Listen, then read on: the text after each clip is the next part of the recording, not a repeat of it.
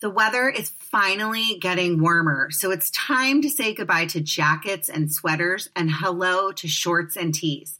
I wanted to update my wardrobe for the long haul without spending a fortune. Luckily, I found Quince. Now I've got a lineup of timeless pieces that keep me looking effortlessly chic year after year, like premium European linen dresses, blouses, and shorts from $30, washable silk tops, timeless 14-karat gold jewelry, and so much more. The best part, all Quince items are priced 50 to 80% less than similar brands. By partnering directly with top factories, Quince cuts out the cost like the middleman that passes the savings on to us. And Quince only works with factories that use safe, ethical, and responsible manufacturing practices and premium fabrics and finishes. I love that. I am so excited. I have two gorgeous, lightweight cashmere sweaters coming my way, one camel, one heather gray. I cannot wait to wear them in the warmer months when it's chilly in LA, throwing them over my shoulders. Going to look so cute. Can't wait. Get warm weather ready with Quince. Go to quince.com/judgingmegan for free shipping on your order and 365-day returns. That's QUINCE.com/judgingmegan to get free shipping and 365-day returns. Quince.com/judgingmegan. And now back to the podcast. What's the easiest choice you can make? Window instead of middle seat? Picking a vendor who sends a great gift basket? Outsourcing business tasks you hate? What about selling with Shopify? Whether you're selling a little or a lot, Shopify helps you do your thing, however you cha-ching. Shopify is the global commerce platform that helps you sell at every stage of your business. From the launch your online shop stage to the first real-life store stage, all the way to the did we just hit a million orders stage? Shopify's there to help you grow. Whether you're selling scented soap or offering outdoor outfits, Shopify helps you sell. Wherever and whatever you're selling, Shopify's got you covered. Sign up for a $1 per month trial period at shopify.com/try. Go to shopify.com/try now to grow your business, no matter what stage you're in. Shopify.com/try.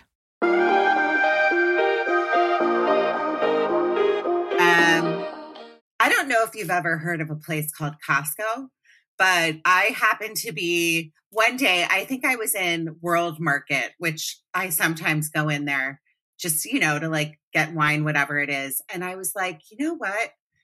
I think that I'm going to go and join Costco. I was a member like 100 years ago and I never really went. I think I went like one time.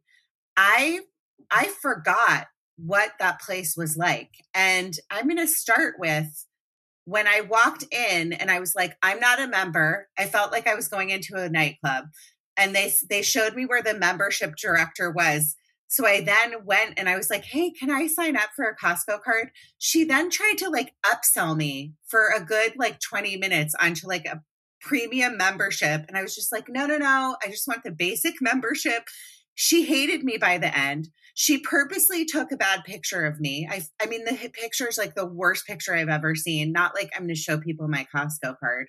Then I go in to the big giant room with my big giant cart. And I felt this, I've kind of felt the same feelings that I feel when I go into a casino in Las Vegas. It's like this feeling of like, oh my God, there's a bunch of slot machines and where do I go first? Because I'm an old lady and I love slot machines in Vegas. I am about to bring in my friend Amy to talk about Costco because she's my guest. And she is let's talk about Costco, Amy. Are you a member, first of all? Well, I don't go into Costco because it gives me anxiety. Like it's just too much for me. So my husband's the Costco shopper. I actually have never been a member. I've never been a member. And I didn't realize that I couldn't use his membership card. So you can't. There was one time when I was in a little pinch here, actually in the South Bay, when Mia was probably about, that's my oldest daughter, she's 5 now, but she was probably about I want to say 18 months, and I needed something specific. I can't remember what it was, but I went in there like, I have to get it from Costco. And I got to the checkout and Mia was just a mess and they refused to let me buy anything. And it was like, I got in and I had one of those moments of like, I just completely embarrassed myself. Like I had like kind of a mommy tantrum in the line. Yeah. They wouldn't let you go in because you were, it was an emergency. Like, I have a baby. Can I just buy this one thing that I'm trying to buy? Nope. Can't do it. And I just kind of stormed out of there. I was mad. And I was embarrassed for myself, but whatever. I learned. Amy, there's a very, very strict policy at Costco. And I have now been informed. I will never need toilet paper again for an entire year. I will never need paper towels again for an entire year. I somehow almost like bought a giant container of trail mix that I was like, where would I even put this?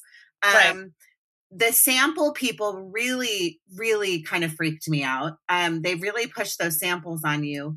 And I just, you know, I what is exciting is that I will not need detergent, paper towels, or toilet paper for a year, I think. And, but I have no plans on really using my membership anytime soon. Plus, they yelled at me when I was leaving because I didn't understand that you're supposed to leave the big things in the cart and the small thing. It's a whole thing. It is. You're supposed to know what you're doing. Right? Yeah. So anyways, any tips on Costco, you guys send them to me. I talk a lot about how much therapy saved my life and how lucky I am to have my amazing therapist, Dr. Nay. But not everybody can get an appointment with Dr. Nay. And I really wanted to break the stigma on getting help or asking for help. So that is why I partnered with a company called online-therapy.com. They have plans that start around $30 a week. And you can get weekly therapy sessions for less than $50 a week. You can also get my 20% off code by going to my website, judgingmegan.com, and you go to the therapy tab. And if you click on the link at the bottom, you can get 20% off your first month. Well, hello, everyone. I want to introduce you to my guest, Amy Papanikolas. She is a friend of mine. We're a new friend of mine. And if you saw her beautiful face right now, you would be like, I mean, I'm first of all, not wearing any makeup. So I should have known, like I should have prepared myself to know today was the day that I was going to be recording with a supermodel. And what am I thinking? But I literally was like, you know, I did my Peloton. I jumped in the shower and I just didn't have time. So anyways, welcome, Amy. It's so good to see you. Thank you for having me. I'm so happy to be here. So Amy is a fashion blogger, right? You do like a fashion blog and you also have an Instagram, which I'm always so jealous of because you're very technical and you know how to do those fashion reels. Yes, those are really fun. It's very impressive. So before we start, what's your Instagram? So in case any of my followers or listeners want to get some tips on fashion, I would love for them to follow you. Yeah, it's the Anders Edit. So it's Anders Edit. So it's the Anders Edit. And that's my maiden name. So okay. Well, you're really good at it. You're really good at it. And you also, I think, do styling as well. Yep, I do. Okay. I just run my own styling business. So I go into, I do mostly wardrobe styling. So I go into people's homes and help them edit out their closet, figure out what their needs are and kind of rebuild their wardrobe or even just dress them for special events. It just depends on whatever their needs are. But yeah, I just got kind of restarted with that this past year. Okay. Well, I love following you. You and I I always talk about how I meet people or how we connect. I talk about a lot. The South Bay is very small, even though we live in Los Angeles, we live in like a pocket by the beach. And I think we met each other at some party or something, and then we've connected and kind of kept in touch. And I asked Amy on today because she is also a trauma survivor. I wanted to share her story of, it's a tough one, and it's one of overcoming a lot of really difficult things in her life. She's very brave to come on here and share this story. And I'm just going to start, Amy, by asking you about your childhood, where you grew up, and your whole kind of backstory. Yeah. So I grew up, I was born in Philadelphia. I grew up on the East Coast for part of my childhood. And had a pretty normal childhood. I mean, I think we all have things about childhood that we don't, that make us who we are today, but it was, relatively speaking, I would say it was a very wonderful childhood. I love my parents. I love my sister and brother. I'm the oldest of three. We lived in Philadelphia, but we also moved around a lot. So I lived in England when I was young, really young, lived in Philadelphia area and a couple areas of that in the suburbs. So I moved to different school districts, and then we moved out to California when I was, I think, around 12, and lived in Northern California, Southern California, and Seattle. So I actually went to three high schools growing up, which was a lot. I moved like the middle of my freshman year and the middle of my junior year, and then graduated from high school up in Seattle, in Bellevue, Washington. And then so your dad, I think you told me offline, your dad had the kind of job where he had to move a lot. So that's why you moved so much. Yeah. He worked in medical device startups, like when he moved out West, and that just naturally, it was kind of like working for the tech industry in, the early 2000s. Companies would get acquired. He would raise funding, they would sell off, and then we move on to the next gig. So that's mainly, his job was mainly why we moved a lot. And so moving around like that, how did that affect you? Were you able to kind of figure out like how to acclimate to different situations easily? Were you, we know how girls are. Were girls mean to you? What was that like? It's sort of a blur, but honestly, it was hard. I mean, it was really hard. And I was actually I was a pretty shy kid. I was pretty introverted. I'm way more extroverted now. And I actually really believe that those experiences built up my confidence to be more social. And in the end, it ended up being a good thing. But adjusting was really hard, and feeling like the new girl and feeling out of place. But it taught me to also have a lot of compassion for people. And I always had friends from different groups. I wasn't like the cool girl in the popular group, or, the theater nerd or whatever. I was friends with all of those people because honestly, whoever was kind to me, I was kind, I felt like they were my friends, Yeah. When I remember the hardest one was the middle of my junior year, because I was kind of settled in. I had a posse of friends, a really cool group of friends. And I just felt at home it was down in the San Diego area. And when I found out that they were moving me to Seattle, I was pissed. I mean, so mad at my parents, but it ended up working out because you kind of, you just have to adjust. I mean, I needed friends and I wanted to feel like a sense of belonging, and it wasn't easy in the beginning, especially in Seattle. I would say a lot of those kids grew up together from the beginning. So I was kind of this California girl that came in, which in some ways was kind of cool. And then in other ways, I always kind of felt like an outsider at my last high school. And I quite frankly don't keep in touch with with any of them, really. I keep in touch with people from my earlier childhood days and then from college. So it definitely... Yeah, I can't imagine what that's like. Just, I was always... I moved in high school one time and went to boarding school, but just having to kind of acclimate and learn, new cities, make new friends. I'm sure that probably taught you how to deal with people pretty well. Yeah. Oh yeah. 100%. And I felt like when I went away to college, it wasn't a big adjustment. I was just like, woo, I went to University of Arizona, and I just honestly, like, I had the best college experience because I just took it all in. I enjoyed it. I knew I was going to be there. Hopefully, for 4 years, things can change. But and I really settled in and felt like I found a place that I really loved and people. I got very fortunate that I was in a sorority house with people that are genuinely cool that I'm still friends with to this day. because I know that can go a different way. There's definitely like a mean girl element in some parts of the Greek system, but overall I had an incredible experience. And I think part of it was because of the confidence I built up over the years of having to move a lot. And also those friendships, like I'm still really good friends with all my friends from college, and they just, you know, they kind of like stand the tests of time, being in a situation where you're living with people and you have to, you know, like my friends and I, we all got in dumb fights, but we're still all really good friends to this day. Oh, yeah. So, okay. So you had a really good college experience. And then let's talk about once you got out of college, where did you go? Did you get into fashion right away? I think you told me you moved to San Francisco.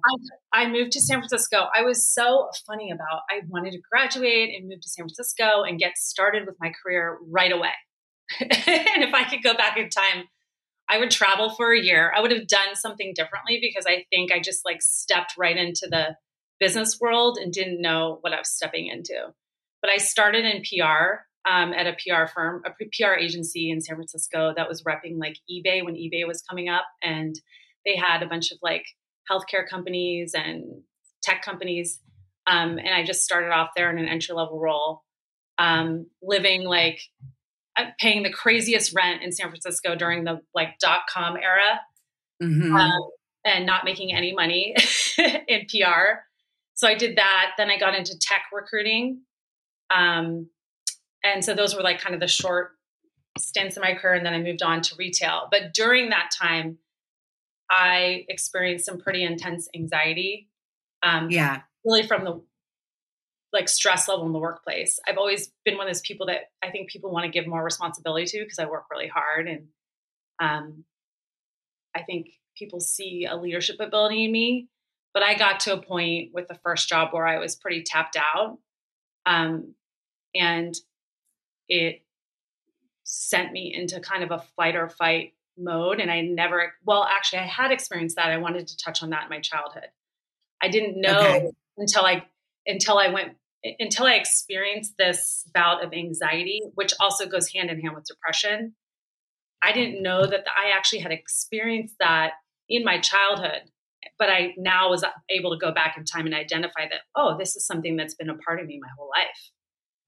How did your anxiety manifest? Like when you say you had anxiety, did you have panic attacks? I started to have panic attacks, and I would come into work and I would be frozen looking at my computer screen. Like I cannot do work today. But what were your panic attacks like? Like everybody I talk about this openly. I have severe panic attacks and I'm on medication for them. Did you have trouble breathing? Like what were they like? How did you, because everybody's different. For me, it's like heart racing and I feel like I'm out of body, like an out of body moment. There probably were times when I had a little bit of trouble breathing, but it wasn't like, I didn't feel like I was having a heart attack or hyperventilating, but it was definitely like this overwhelming feeling of, I can't do this. I need to get out of here. Like, I just wanted to run. I wanted to escape from it. And I also have a very harsh self-judgment about it too. So I would be sitting there like, what's wrong with me? Like, why am I doing, you know, which I think that part of my struggle has been more intense with depression, if I'm going to be really honest. I mean, I think they go hand in hand, but yeah, they do. The constant negative self-talk. I mean, it's like, I'm already in panic mode and my body's in fight or flight, which is chemically like imbalanced. And I didn't know this at the time, but then I'm beating myself up on top of it for having that feeling, which is, you know, it's so sad when you think about it. It actually brings me to tears because it's a very normal, like psychological thing that can happen and a chemical imbalance that can happen to your body from stress, you know, and that's what it was. It was, I was working a ton, working around the clock, and I wasn't giving myself a break, and I stopped taking care of myself, and everything was about work, you know, and you were really young too. So yes. How do you remember your, like looking back? 'Cause you're saying you also experienced it in childhood. Yeah. Were the moves, like when were you experiencing the panic attacks in childhood? So I don't know if I remember specifically panic attacks. Well, there's a couple scenarios, but one specifically that stood out to me that I addressed in therapy as I got into therapy when I had these bouts as a young adult is I remember I moved, it was, I can't remember which school. I think I might have just moved to San Diego. So it was my second high school.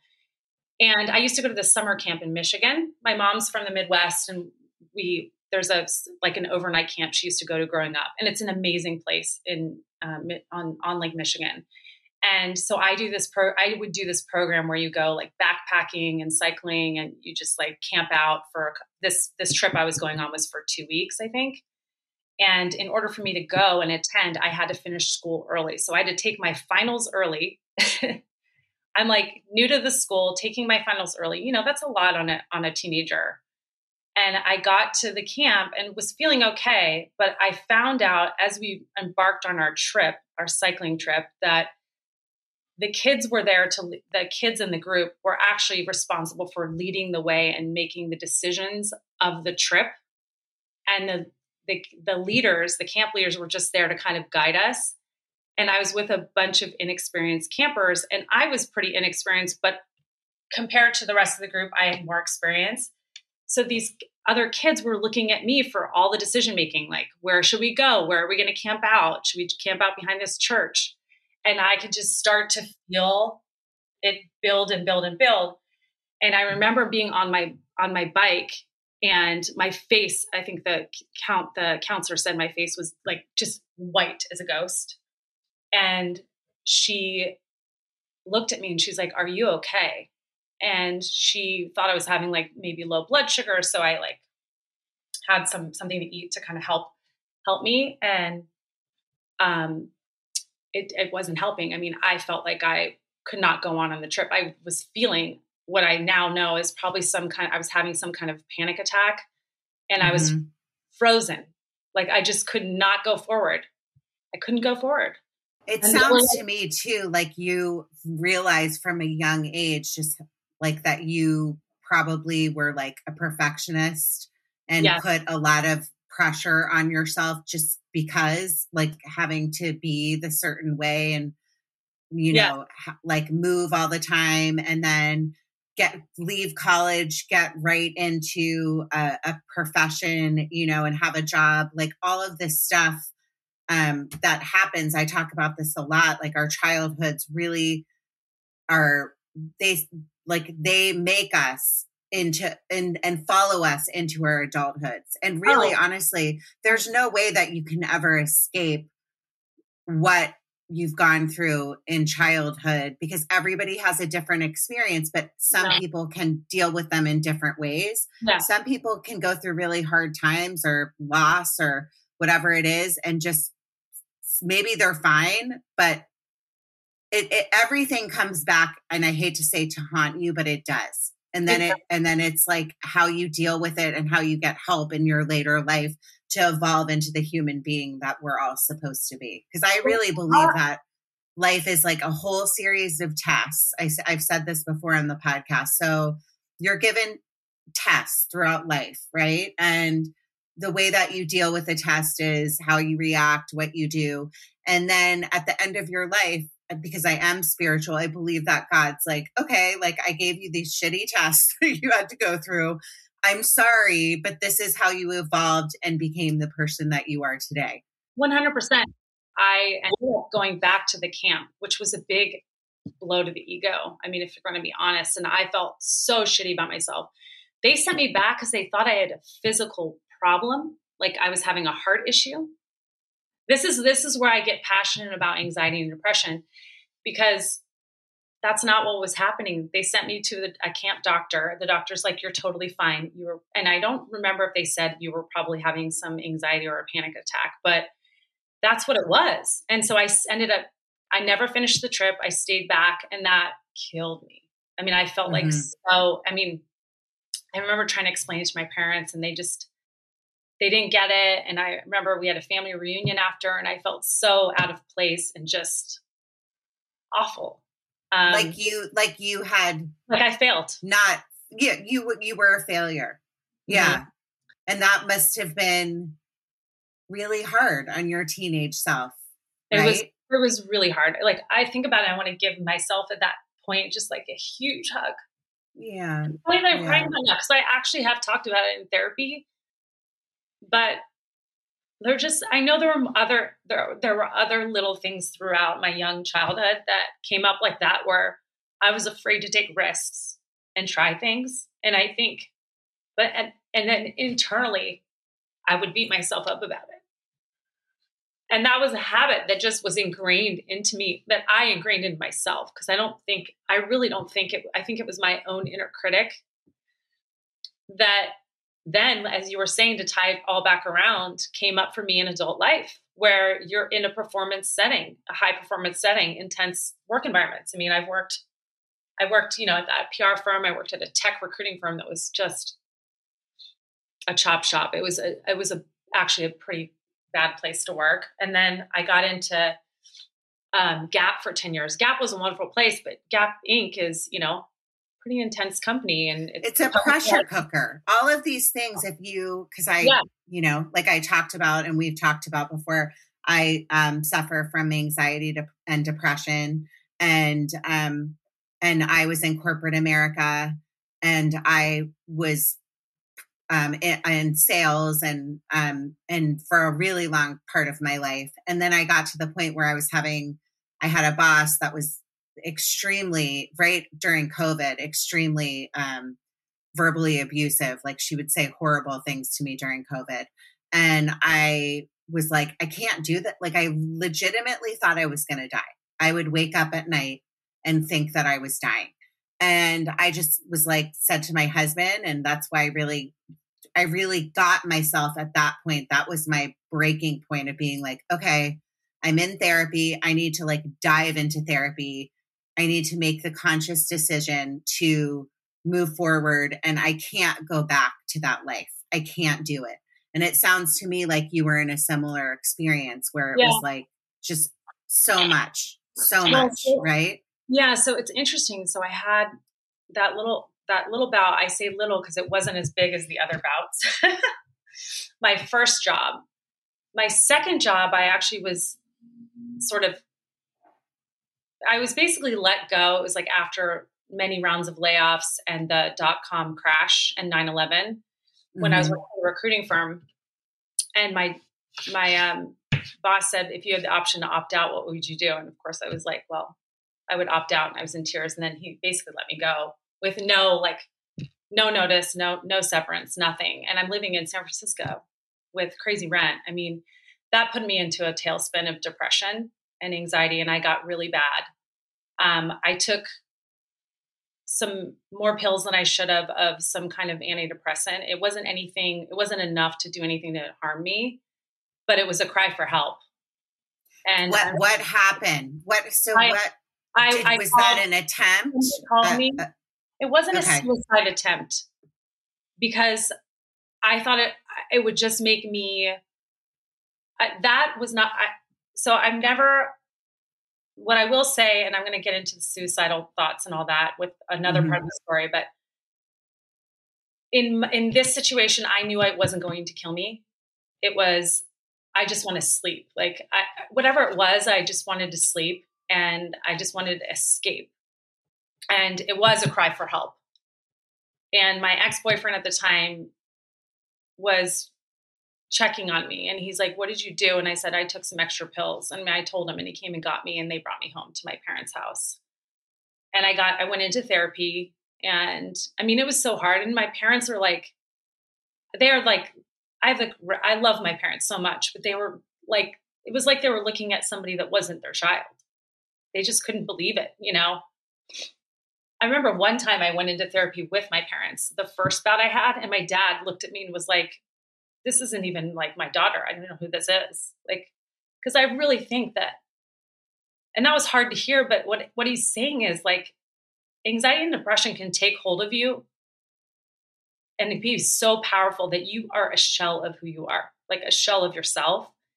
It's pretty powerful. And the fact that there's such a stigma around it still is just mind blowing to me, because so many people experience it.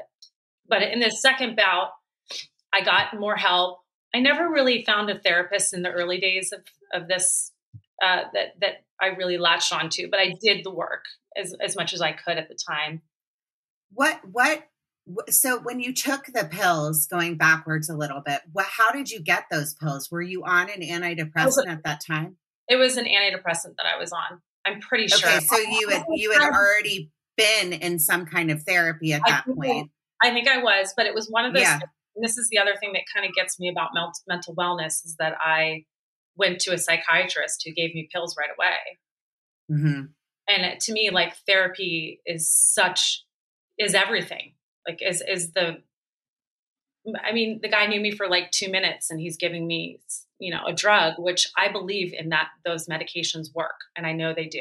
And they've worked for many of my friends, and I am a supporter of it, but I wasn't getting the help I needed, clearly.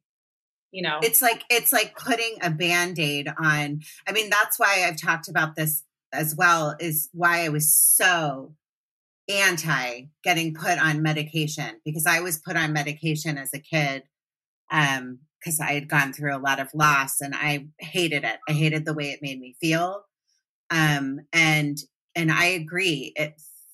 Therapy, I talk about it a lot, saved my life. My doctor, my therapist, Dr. Nay, saved my life. And I'm in a therapy, and I also talk to a psychiatrist. So I know exactly what I need to be on. I'm on a very low dose of something that helps me control my panic attacks. So and I think, like, you and I both have similar paths where you talked about, it kind of breaks my heart, to be honest with you, that you were a perfectionist. It sounds like your parents saw a picture of what you were putting out there, and you always had kind of let yourself go with the punches and go along and, be a certain way and move and then go to college and make friends and then go to get like a job because that's what you thought you should do. So there's a pattern of like perfectionism. And when you finally got to the point where you were like, I want to take my mask down, I can't anymore. That's when it really affected you. And then you got put on the medication. They probably gave you the wrong one. Yeah. You wanted to zone out, took the pills. I remember my doctor gave me like 3 different kinds. I mean, it takes six to 8 weeks before at least back in the day, I don't know what it is now, but for it to even kick into your system. It depends on the medication. Yeah. Right. It takes the time, like at the time, because this was like, back in the early 2000s, like, I mean, it was like a 6-week period before you could feel leveled out. And then even then you might need to adjust your medication levels. So I was panicking because I wanted it to be fixed, but I didn't get it at the time. Now I get that there's a lot of work and also just time that you have to move through all of your feelings, your emotion. You have to get through it. You have to get yourself through it. That's the difference. I think I learned over the few bouts is that no one's going to fix this for me. I've got to take care of myself and look deep within myself and allow myself to heal and move through this, or it's going to keep coming back and biting me in the ass. Yeah, it's interesting you say that. It's like your mental health is you can hide it. It's not like wearing a cast on your arm or having a broken leg. You can hide, you can fake it. And I have always been very good my whole life on faking because I'm funny. I like to cut jokes or crack jokes. I like to make people laugh. It's my favorite thing. But inside, when you and I are dealing with similar situations, you're dying inside. Yeah. And nobody can see it. And you can continue to run away from it, but it's always going to come back to haunt you. Yeah. So then you had that attempt, or not technically an attempt, but a cry for help with your parents. And then what happened? So I ended up having to move home anyway, just because, I mean, I couldn't pay rent in San Francisco. I was barely making enough money to do that in the first place, and kind of kept going to therapy, got my feet back on the ground, got a retail job just like as a side thing, like to try to then get another real job. But then that ended up turning into my retail fashion career, which actually worked out really well. And I met my husband, my previous husband, because I'm with my second husband now, a few months after that. And my life was good, you know, for a while, until I realized I married the wrong guy. And then, I kind of knew pretty soon in the relationship that it was not going to work out. And then I was continuing to climb up the corporate ladder with a lot of stress, but I didn't have any bad bouts then. And then I ended up getting a divorce. And even with the divorce, it didn't kick me into depression. I actually felt relieved. Yeah. How long were you married? We were married for about 3 years, I think, 3.5 years. And we were together for a total of about 7 years. Okay. And you were in what part of the country at this point? I lived in the East Bay of San Francisco. Okay. Most of my time's been up in the Bay Area since college. And then I moved down here about 6 years ago. Okay, I love San Francisco. It's my favorite. So then you kind of got to a point where you were like, okay, I'm not supposed to be with this person. Your career was good. Things were good. I mean, it was stressful. Yeah. Work had its normal stress, but I actually was in a really good place with work, and they were actually very supportive. The team that I was with at the time. And I had to do a lot of healing and kind of I kind of call it my eat, pray, love phase of my life, where there was a lot of soul searching happening during that time between husbands. I met this guy who was kind of a hippy dippy in a very cool way. Guy who's like a Qigong master. He was studying Chinese medicine, and I had some adventures with him, which was really fun, and was like in love with him, but knew that I wasn't going to end up settling down with him. I got roped back into an ex-boyfriend who I was a high school boyfriend who was bad news for me. And that was another lesson. I remember I went to visit him for New Year's, and he just like kind of broke my heart again, was like, this isn't going anywhere. But what I realized in that moment is like, I need to stop settling with guys. And I remember I started crying when you told me like, I'm not gonna be able to give you what you want. And I was crying all the way to the airport in Seattle, and then all the way back down to San Francisco. And when he was dropping me off at the airport, he's like, I'm so sorry, I didn't mean to do this to you. And I'm like, this has nothing to do with you. This is me realizing that I need to not settle anymore in my life with men, you know? And that was a big pivotal moment for me, because I think I released a lot of negative self-worth energy just out. Mm-hmm. Like, nope, not settling anymore. And the universe is a crazy thing. It sure is. And it sounds like that was like another test, Amy, that you had to go through. The story is I love how you met your current husband. It's a great story. So that was just so as soon as I released that energy, I swear, just started. I remember that I was like, you know what? I'm going to start online dating. I'm going to set up my online profile, which I was refusing to do. And, I had plans with my best friend. Like, this was like in February. So a month and a half after that whole New Year's incident, to set up my online dating profile. And then I just happened to have this like random night out, happy hour with a friend, that turned into like a long night out of like bar hopping through the Marina in San Francisco. And we were going to turn in. We went to Pizza Orgasm. I could have a slice of pie, of course. And then we were going to turn in, and my friend who's 10 years younger was like, let's just go back. I'm like, no, let's go out for one more drink. So we went to Balboa Cafe, and I walked in the door, and three tables in was Nick, my now husband. And he saw me walk in, and he stood up, and he was like, I could see him in the corner, like out of the side of my eye. And he kind of like leaned over, and he's like, Amy Anders, Nick Papanikolas, you know? And it was instant. I looked at him, and I'm like, oh my God, I remember you. And I was thinking to myself, yeah, that's the kind of guy. How did you guys know each other?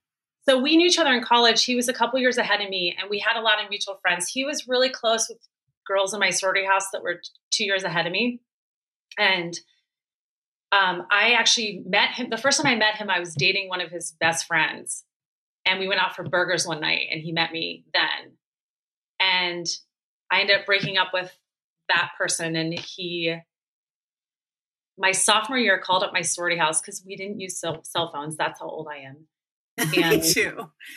He called up my house and asked me out on a date. His dad gave him tickets to see James Taylor and was like, take somebody out on a proper date. Because at U of A, you don't go on proper dates. You just go on date dashes and out to bars.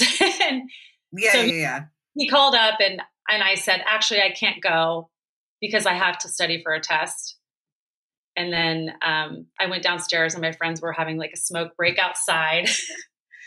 And I told my one girlfriend and she's like, what are you doing? Go out with him. He's so cute and you guys would have so much fun. So I'm like, you know, you're right. So I called him back and said, I actually want to go. And he said on his end, he was in his head going, you said no to me. And now you think I'm going to go. Yeah. Of course we did. And we had a lot of fun, but nothing happened. And he always joked around. Like, I thought for sure when I saw you out at Dirtbags the next time, like it was going to be on. Like, isn't that interesting how you're two? I talk about this a lot. Like, I think like my husband and I, when we met, we locked eyes. We were two souls that were really supposed to be together. I believe in that. And I think that people come in and out of your life for different reasons. And you guys were just supposed to be together, but it wasn't your time, you know? Yeah. So then you got married. And then where were you mentally throughout this whole process? I was in a very good place when I got married though. There was the division I was working for inside of my company was going through a major, major shift. They ended up cutting the staff in half. I was one of the remaining few original like team. And it was pretty high intensity. Like, the business was struggling and they wanted a big turnaround. And I was one of the few people that they kept to kind of help that. And then they brought a new team over and it was building and building. So my stress level was getting there, but I was about to get married and go on my honeymoon. So I wasn't like, we weren't at the height of all of that stress. So we had a blast on our honeymoon. Our wedding was a blast. It was like a party, a U of A reunion. And then we went away for a couple weeks and I came back and it just kept getting worse. And I mean, it was just really intense. And I thought I've sort of had moved past, and Nick knew about my anxiety and depression bouts. I told him all about it before we got married, but I honestly thought that was behind me. Cause it had been at least like 10 years since I had a bad bout. Even like through my divorce, I had some anxiety and some depression, but it wasn't to the point of like where I needed some serious help. And my body just got into that fight or flight mode. And I was a shell of myself. I mean, Nick was like it was, you know, it's hard for someone who hasn't seen you like that. Like he's never seen me like that dark and down and intense.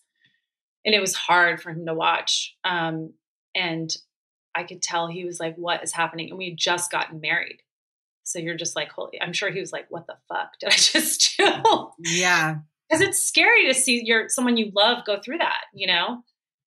And but it just can't control when these things, the thing. It's like, you can't control when it's going to happen. It's like not anyone's fault. And that's like one of the lessons of it that I don't even think I'm into it now, even though I think I have the better tools now. Mm-hmm.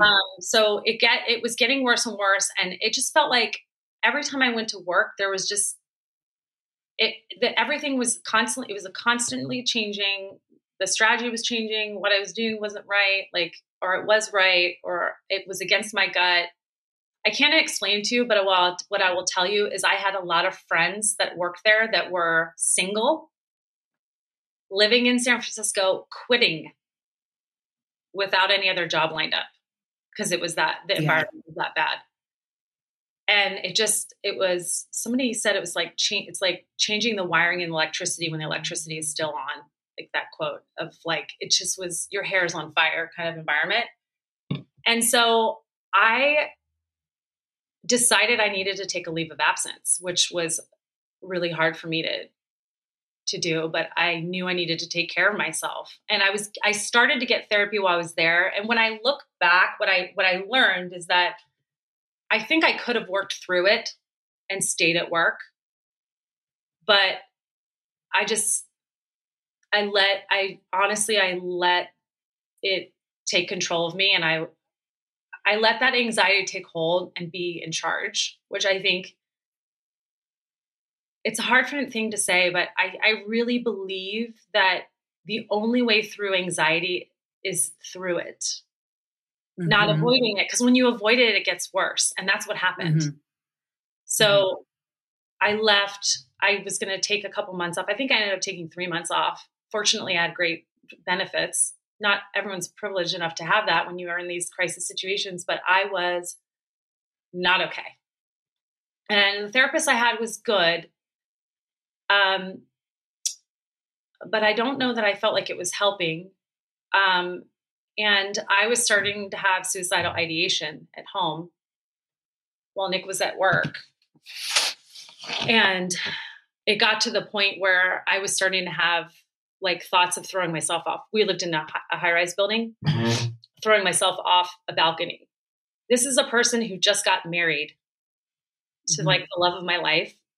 And I'm thinking about ending my life.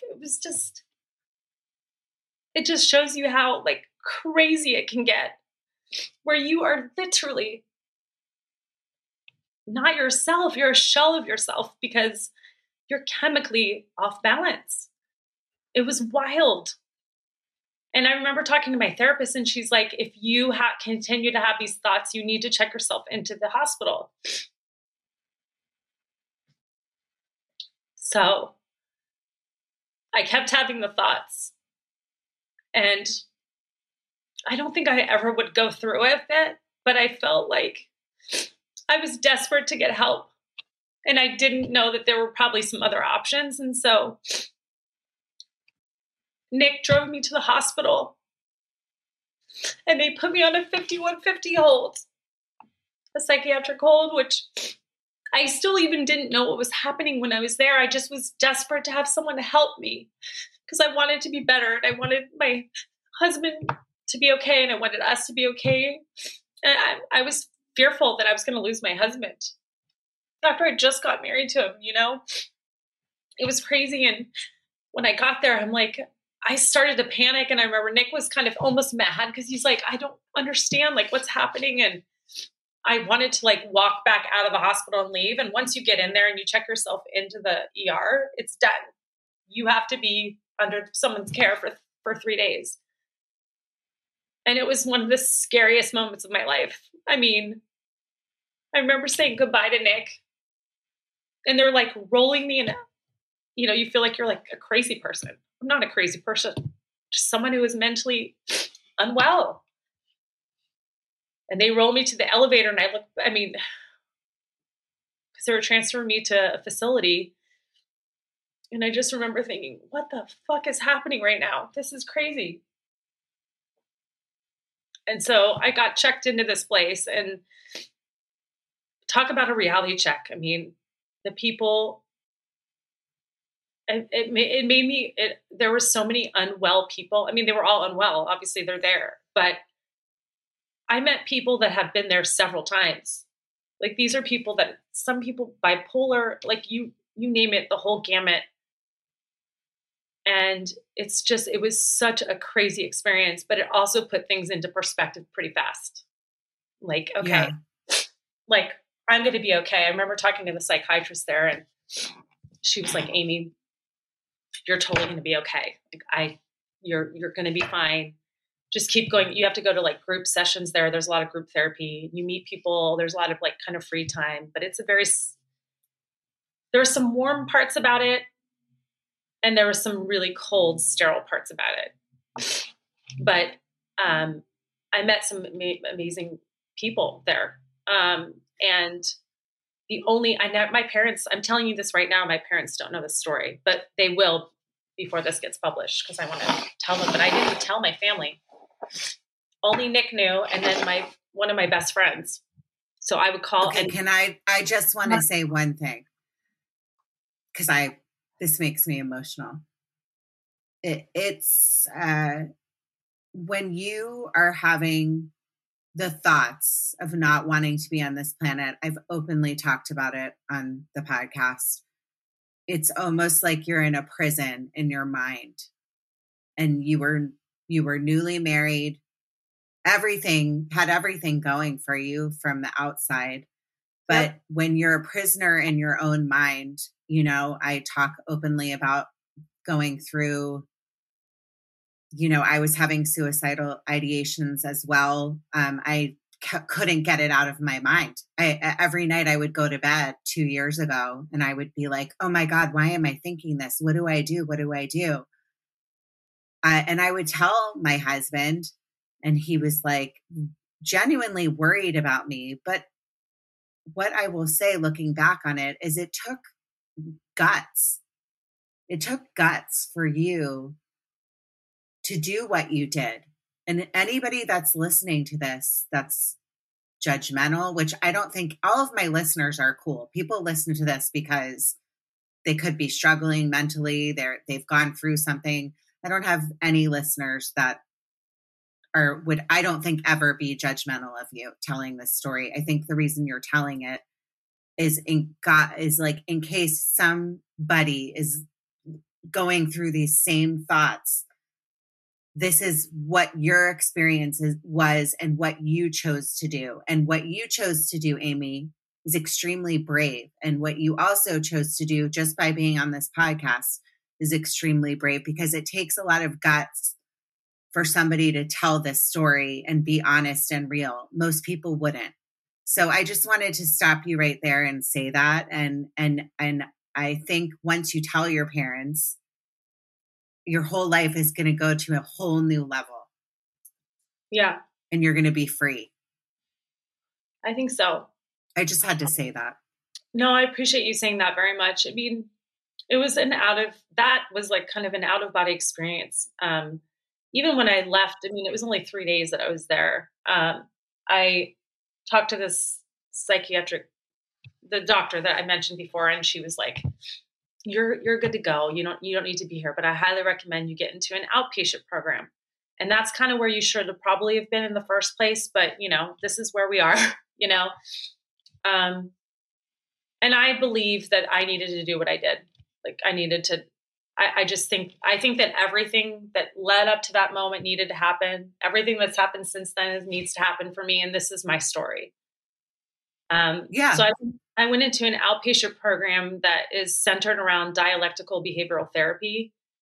And the coreness of it is the core kind of foundation is mindfulness and being like present with your life and really learning how to emotionally self-regulate. I can't remember all the ins and outs of it, but it's actually a pretty effective program that I think is used for people with pretty intense mental disorders, but I think it can help anyone. And I was with people that we were supposed to be like sort of the less severe group. And then there was a more severe group with mental disorders. And I was still with people that were, I mean, we lost there are two people in the group that have since died to a drug overdose and suicide. So obviously they were in very serious, they had serious mental health issues that they just couldn't beat. And which is really sad, but it was a whole range of people as far as, you know, mental struggles. But I found the program to be pretty effective, and I did it for several weeks from what I can recall. And it helped me get my feet back. But it's a tool that you found, because I always like to hear about tools that people use. Were you also put on medication, and did you find a therapist that was a good fit? So I ended up doing I did that program for several weeks, I think. And I didn't end up getting a one-on-one therapist. I was on anti-anxiety medicine for a while. I know I took Xanax, and then there was something else I was taking, and there was a doctor there that they had that I was accessible to, a psychiatrist that I would check in with throughout the program. I just don't remember exactly what I was taking, but it was sort of like, I took it for a while and then tapered off. Once I got into a groove back at work and I felt like I didn't need it anymore. The biggest thing for me was coming out of that therapy. I defaced the music and went back to work. I took on a different role, but I got back there, and they were actually, you know, very supportive. I can't say anything negative about it. It was the first day was so hard for me internally, but honestly, everyone treated me with respect, and it wasn't, if anything, like a couple of the leaders there were like, we respect you for, they don't know that what all this stuff that happened, of course, but they respected me for being so honest. Cause I was honest. I said, I think I need a break. Like I need to get some help.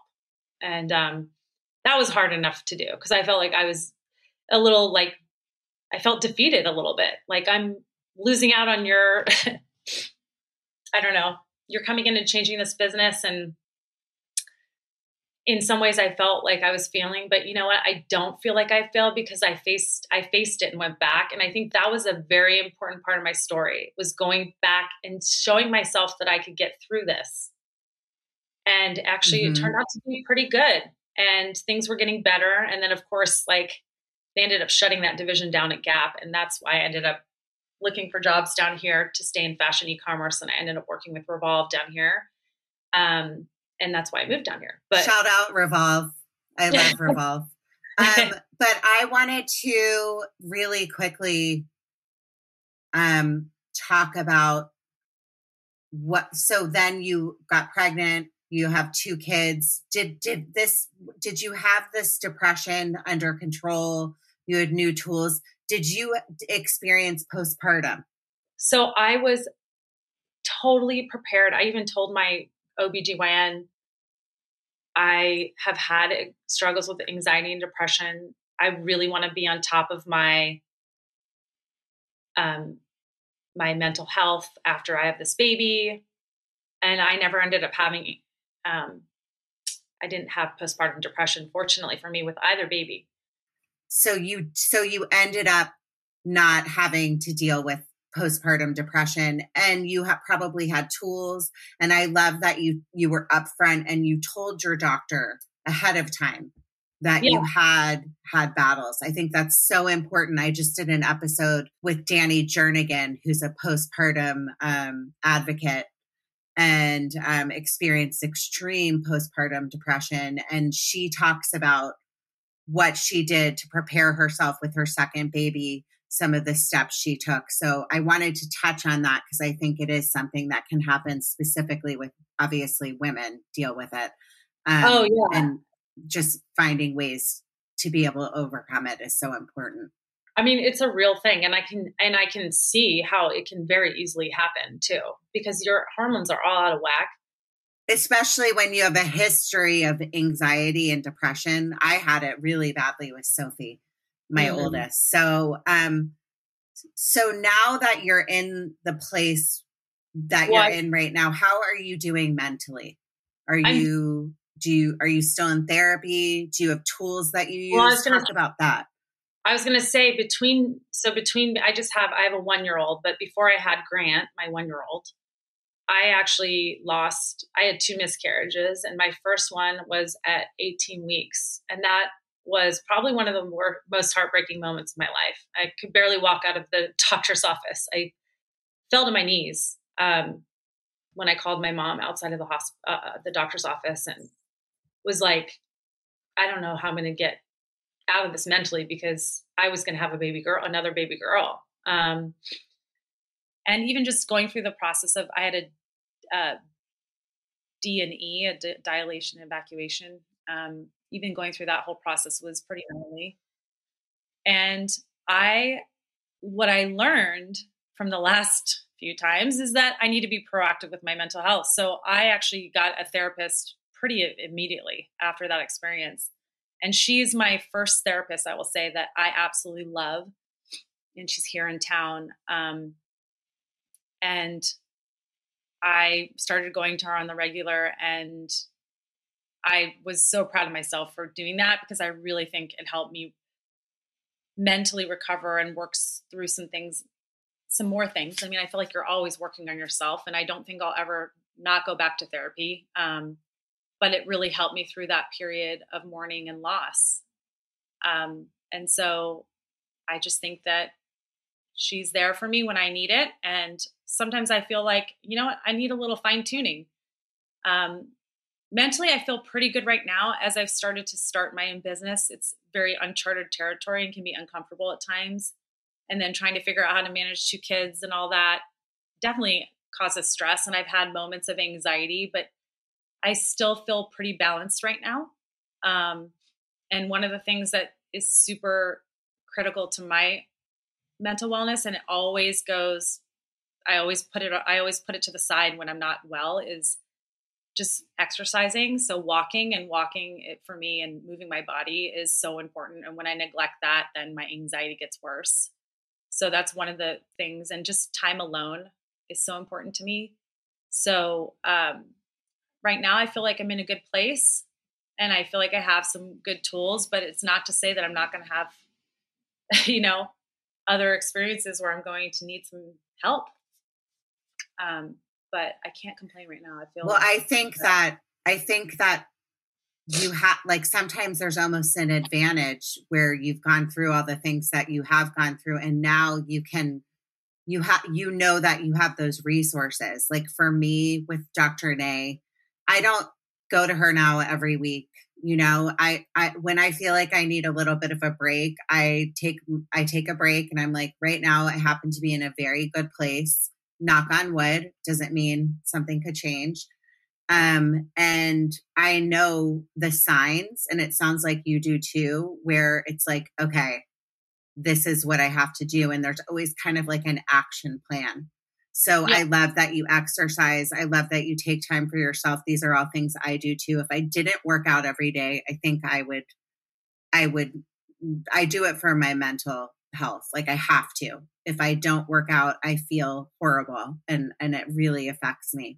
Amy, I'm so appreciative of you that you came onto the podcast. It takes real guts to share your story. I know it wasn't easy for you to come out and be honest and real, but I think that if there's one thing I've learned, just doing this, I'm almost on my year anniversary of being a podcaster. People will reach out to me over things sometimes and just say, I went through such and such. This guest, I could relate to them because of whatever it was. You're helping somebody by sharing your story. And the most important thing for people to know that might be struggling is there's always help out there. Always. And I think that if you ever want to reach out, Amy, can you share your Instagram again? I'm also going to post it on the show notes of my episode. Yes, it's at the THE Anders, ANDERS Edit, EDIT. Anytime you can reach out. And you can follow me. Yeah. Follow me at Judging Megan too. And if you want to, reach out, it's always good to reach out to somebody that might be able to relate, and we can maybe point you in the right direction. Right. Yes. Thank you, Amy. You're awesome. Thank you so much. I love seeing your beautiful, beautiful face. Keep going, Amy. You're the planet. You're helping people, and the world needs you. Thank you so much. I appreciate you having me on, and I'm so lucky to know you. And, I just hope that if this can help just one person feel like they're not alone, then it's done what I intended it for. I intended it to do. So I'm grateful. I promise it will. Know that. Well, thank you for having me. Thank you. Of course. So everyone, keep living, keep praying, and keep growing. Hi, everybody. Have you heard of Instacart? If you have not heard of Instacart, I don't know where you have been living, because it saved my life. I don't have to go to the grocery store. I can get my stuff delivered to my house. And if you go to judgingmegan.com/Instacart, you will get $35 off of your first order if you've never ordered before. So I would say get on there right now and skip your trip to the grocery store.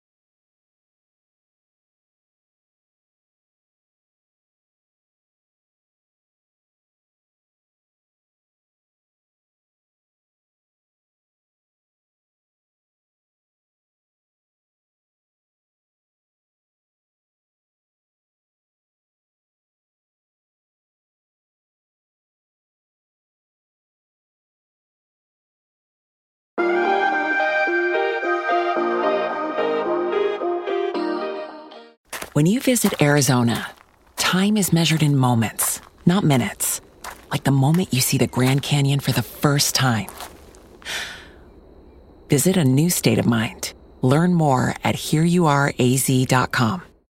When you need mealtime inspiration, it's worth shopping Kroger, where you'll find over 30,000 mouthwatering choices that excite your inner foodie. And no matter what tasty choice you make, you'll enjoy our everyday low prices, plus extra ways to save, like digital coupons worth over $600 each week. You can also save up to $1 off per gallon at the pump with fuel points. More savings and more inspiring flavors make shopping Kroger worth it every time. Kroger, fresh for everyone. Fuel restrictions apply.